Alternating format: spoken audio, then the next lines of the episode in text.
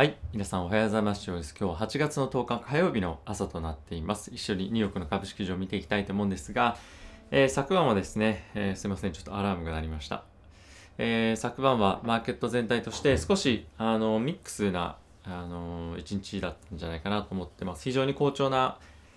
ワクチン株もあればですね、なかなか難しいような、えーま、市場全体の動きというのもあったりとか、また中国銘柄もですね、かなり結構反発してきていたり、またここ最近非常に決算悪かったりとか好調あの不調だった銘柄が、ま、反発しているような一日で結構その銘柄によってかなり激しく動きが違った一日だったんじゃないかなと思ってます。とはいえ全体としては、ま、難聴な一日として終わってしまった。でまあこの理由としてはまた新たにですねコロナウイルスの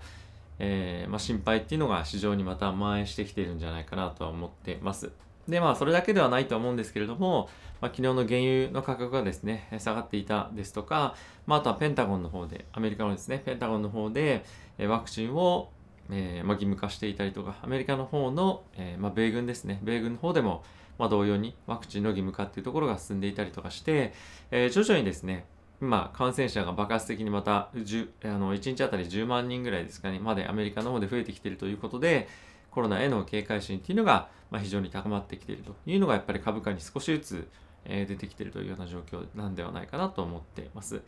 でやっぱり比較的好調な銘柄に関してはやっぱりテック銘柄があの引き続き多いのかなというところとあとは、えーコロナのワクチンですねちょっともうどこまで上がるんだろうっていうぐらいな、えー状況ではあるんですけれども、まあ、昨日バイオンテックの決算も本当お化け級の、あのー決算が出ていて予想よりも倍ぐらいの、えーまあ、EPS が出ていたりとか本当ちょっと信じられないぐらいではあるんですけれども、まあ、こういったですね、えー今状況ではあるので、まあ、引き続き、まあ、ヘッジっていう意味ではないんですけどもワクチン銘柄を持っておくかどうかでかなりパフォーマンス機能1日違ったんではないかなと思っています。で、えーと昨日ちょっと僕の方で銘柄自分が持ってますよという銘柄をちょっとご紹介したんですけどもその中でちょっと抜けていたのが、えー NVIDIA も持っていたんですがちょっと皆さんにお伝えをし忘れました。で昨日のオープンでですね持っていた、まあ、Amazon の株っていうのを、え売却しましてえっ、とバイオンテックとあとは、えテスラとあとはブレードもですね少し買い増しましたはい、あとは Shopify ですね。なので、この辺の銘柄にちょっとまた分散していって、え資金を、まあ、入れてると。銘柄一つ減らし減らしたっていうような感じですね。あとはナスダックの999も、まあ、半分ぐらいですね、売却をして、え今言ったような銘柄の中の、えいくつかにまあ分散していったというような、えーと昨日はちょっとオペレーションをしました。はい。で、昨日はですね、指数見ていきたいと思うんですが、ダウがマイナスの0.3%、S&P がマイナスの0.09%、ナスダックがプラスの0.16%、ラッセル2000がマイナスの0.58%というような状況で、えー昨日はですね、金利も若干じりっとあの上がっていましたけれども、まあ、ほぼ、まあ、動かずというような状況でした。はい。まあ、昨日ちょっと注目したかった銘柄に関してはテスラですね。あの昨日2.1%上昇してましたけれども、えアメリカの方でですね、えーまあ、ジェフリーズですとかいくつかの証券会社がテスラテスラに関してはアップグレードしていたりとかあとはですね後ほどちょっとご紹介をしたいと思うんですけれども、えー新興国の方で、えーまあ、EV に対しての税金っていうのが、まあ、今後下がっていく可能性があるんじゃないかっていうニュースが出ていたりとかするので、まあ、さらにですねテスラに関しては追い追い向き追い風のような今ニュースっていうのは結構出てきていますし、えー株式アナリストの見方っていうのも、まあ、結構強気になってきているというのは一つ、まあ嬉しいサインかなと思っています。はい。えーニュース皆さんと一緒に見ていきたいと思うんですが、えー昨日はですね、FRB の、えーボストンの連銀総裁が9月にテーパリングの発表っていうのはですね、計画の発表っていうのを行うべきだということを主張していました。でもうすでに物価の条件面ですとか、まあ、あとはその9月のタイミングであれば、雇用の状況っていうのもですね、改善にかなり向かっていて、テーパリング開始を宣言するに値するような状況になってるんじゃないかということが、えーまあ、ヘッドラインとして出ていました。で、あとはですね、リッチモンド連銀総裁の方からも、まあ、同様な、えーコメントが出ていて、え今後はですね、この1ヶ月、2ヶ月の、え雇用統計の状況っていうのを見て、えそのあたりは検討していくべきなんじゃないかということがコメントとして出ていました。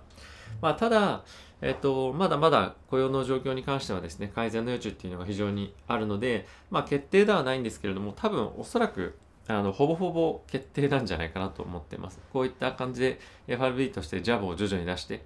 え、かなりマーケットに準備をさせているというところもあるので、まあ、このあたりはですね、あのもう9月というふうに、えー、マーケットとしては高くで、えー、ポジションを取り始めるんじゃないかなと思っています。まあそういったところもあってですね、あのマーケットの不安定さっていうのは今後も、え出てくる可能性はあると思うんですけれども、テーパリングに関しては僕はもう織り込んでいると思いますし、テーパリングが開始されたからといって、えー、影響がマーケットにあるとはもう思ってません。逆に、えー、雇用がしっかりと回復してきて、問題なくテーパリングに安心感を持って挑めるというような状況であれば、株式市場にとってはですね、僕はプラスだと思うので、しっかりとリスクオンの状況っていうのを継続的に取っていきたいなと思っています。で、アメリカの状況なんですけれども、えー、6月のですね、求人というのが、まあ、1000万件というのを、まあ、突破して過去最高ということと、あとはですね、採用件数っていうのも、えー、と、まあ、前月が600万件数、600万の採用というところから671万というところで大きく伸びていると。やっぱりこの辺りを見てみても雇用に関しては堅調ですし、まあ、しっかりと今後も回復してくることが予想されるんではないかなと思っています。で一方で心配なのはアメリカの方でですね現在アメリカの平均の、えー、まあ、時給ベースでの最低賃金っていうのが、えー、大体15ドルっていうのを超えてきたというニュースが先日ありました。で、え、そういったニュースが出てくると、え市場として15ドル以下のもう賃金の仕事っていうのはやらないっていうような感じに今後なってくると思うので、えー、もうどこもかしくもですね、軒並み15ドルは最低に上げなきゃいけないという状況になってくると。で、そうすると、どんどんやっぱり、あの、コストっていうのがかさんでくるので、まあ、あの、野党側のですね。なんで、そのあたりが、えー、決算にどう影響してくるかっていうのは、えー、一つ注目したいポイントではあるかなと思いますし、やっぱり物価っていうのの指数の上昇っていうのが、まあ、下げ圧力っていうのは比較的ですね、あの、弱まってくるような形もあるので、物価の高止まりっていうところがリスクとして残るのかなと思っています。はい。あとはですね、コロナの状況なんですけども、先ほど申し上げた通り、3日連続で平均、えー、10万人を超えてきたということで、えー、半年ぶりにですね、えー、最多の入院者っていうところも記録していて、やっぱりかなりこのデルタ株っていうところが、え、蔓延してきているという絵がですね、鮮明になってきている。で、かつ、デルタ株に関しては子供への感染というのがしやすいようで、えー、まあ、特に若者も含めてですが、この辺りが少し心配だなというところですよね。特にやっぱりあの子供とかに感染すると、え学校に行けないというところもあるので、家にいなきゃいけない。で、また家で感染する可能性もあったり、まあ、こういったことが、えー、さらにですね、増えていく可能性があるので、え、まあ、心配だなというのは、あのありますよね。で、これって今後日本にも全然十分もっともっと感染拡大してくる可能性っていうのもあると思うので、我々も、え対岸の火事でしたっけ、まあ、そういうわけにもいかず、えちゃんとですね、見守っていく必要があるのかなと思ってます。はい。あとはですね、アメリカの CDC ですね、え疾病対策センターの方で、えブースターショット3回目のワクチン接種っていうのの、え検討をですね、え、討議するということが発表されていました。で、えー、まあ、2回目の接種をしてから大体半年後ぐらいの接種なんですけれども、まあ、今後こういったところがですねどういうふうになってくるかによって、えー、まあ、ワクチン株っていうところへの影響ももちろんそうなんですけれどもアメリカの、え感染拡大というところを抑えられるかどうかというところへつながってくると思うので、えー、ぜひですね、あのもう早めにニュース出ればいいなとあの思っています。はい、一方で中国なんですけれども、えー、政府がですね、テンセントの子会社、まあ、ゲーム関連の、えっ、ー、と、すみません、WeChat ですね、まあ、そういったことを、まあ、理由に、あのー、まあ、なんていうんですか、提訴していました。で、まあ、具体的にどういうことかっていうと、テンセントの中に、まあ、ゲームの機能とかあるんですよね。で、そこのゲームの機能の規制をちゃんと若者に対して行えてなかったみたいなことが理由として、えー、まあ、今攻撃をされているというような状況にあります。で、これまあ、あの本当にどういう状況なのかっていうのはしょあの我々にはちょっとわからないところではあるんですけれども、やっぱりここ最近非常にアメリカのテックあ中国のテックの大手への攻撃っていうのは引き続き、まあ、されていて、どこまで進むかっていうのが正直わからないところにあるということで、今後もですね、そのあたりの銘柄を持っている方は、ね、比較的あの不安定な一日っていうのが続くと思いますので、まあ、1日というかしばらく時期がですね、続くと思いますので、え気をつけていただければなと思っています。まあ、昨日は反発していたりとかっていうような動きはあるんですけれども、まあ、かなり1日あたりにボラティティが高いということで、このあたりは引き続き注意が必要ですかね。はい。あとはインドの方なんですが、これ先ほど申し上げた通り、えテスラがですね、インドの政府に応募していたことなんですけれども、え輸入 EV の、え引き下げっていうのはですね、今回検討し始めたということがニュースとして発表されていました。で、これは、えー、どういう税率になってるかっていうと、えっ、ー、とですね、4万ドル未満の EV に関しては、え現在60%の税率になってるのを40%に引き上げる。あ引き下げる。であとは、4万ドル以上の EV に関しては100%の関税だったのをこれを60%に引き下げるということで、今検討しているそうです。で、もちろんインドの方でも、え車の産業っていうのは非常に大きな産業なので、まあ、反発が出るかどうかっていうところもあるんですけれども、まあ、そもそも今現在、え EV の輸入車数っていうのが非常に少ないのと、まあ、とはガソリン車に関しては引き続き、えー、高い税率っていうのは維持するということで、まあ、そんなに影響はないですよみたいな感じで説明をして、え、いますが、まあ、今後ですねテスラに関しては、ま、こういった税制が下がってくるようであれば、ま、条件としてっていうわけではないんですけれどもインドの方で、え、工場を作って EV を、えー、生産販売していくということも、えー、けんあのコメントをしていたので、えー、今後はですねインドが、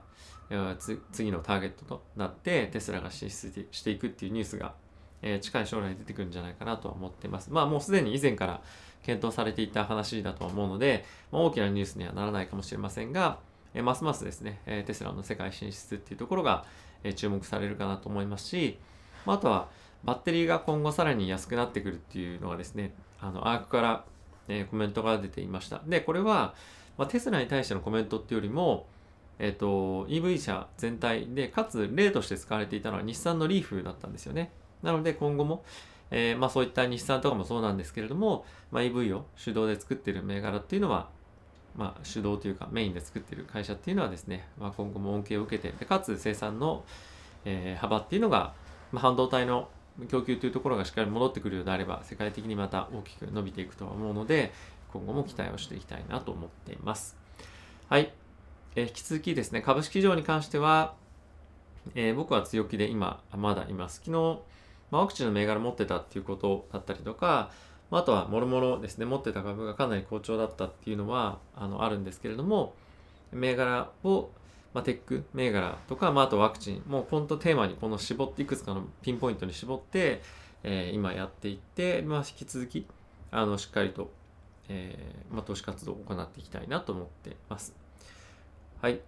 まあ、あの、 GAFAM っていうところも非常に比重多いんですけれども、まあ、そのあたりも昨日は少し、あの弱含んでいた銘柄もありますが、まあ、大きく崩れるっていうことも今のところはあのなかなか見られないので引き続き同じような布陣でいきたいなと思いますし、まあ、できるだけ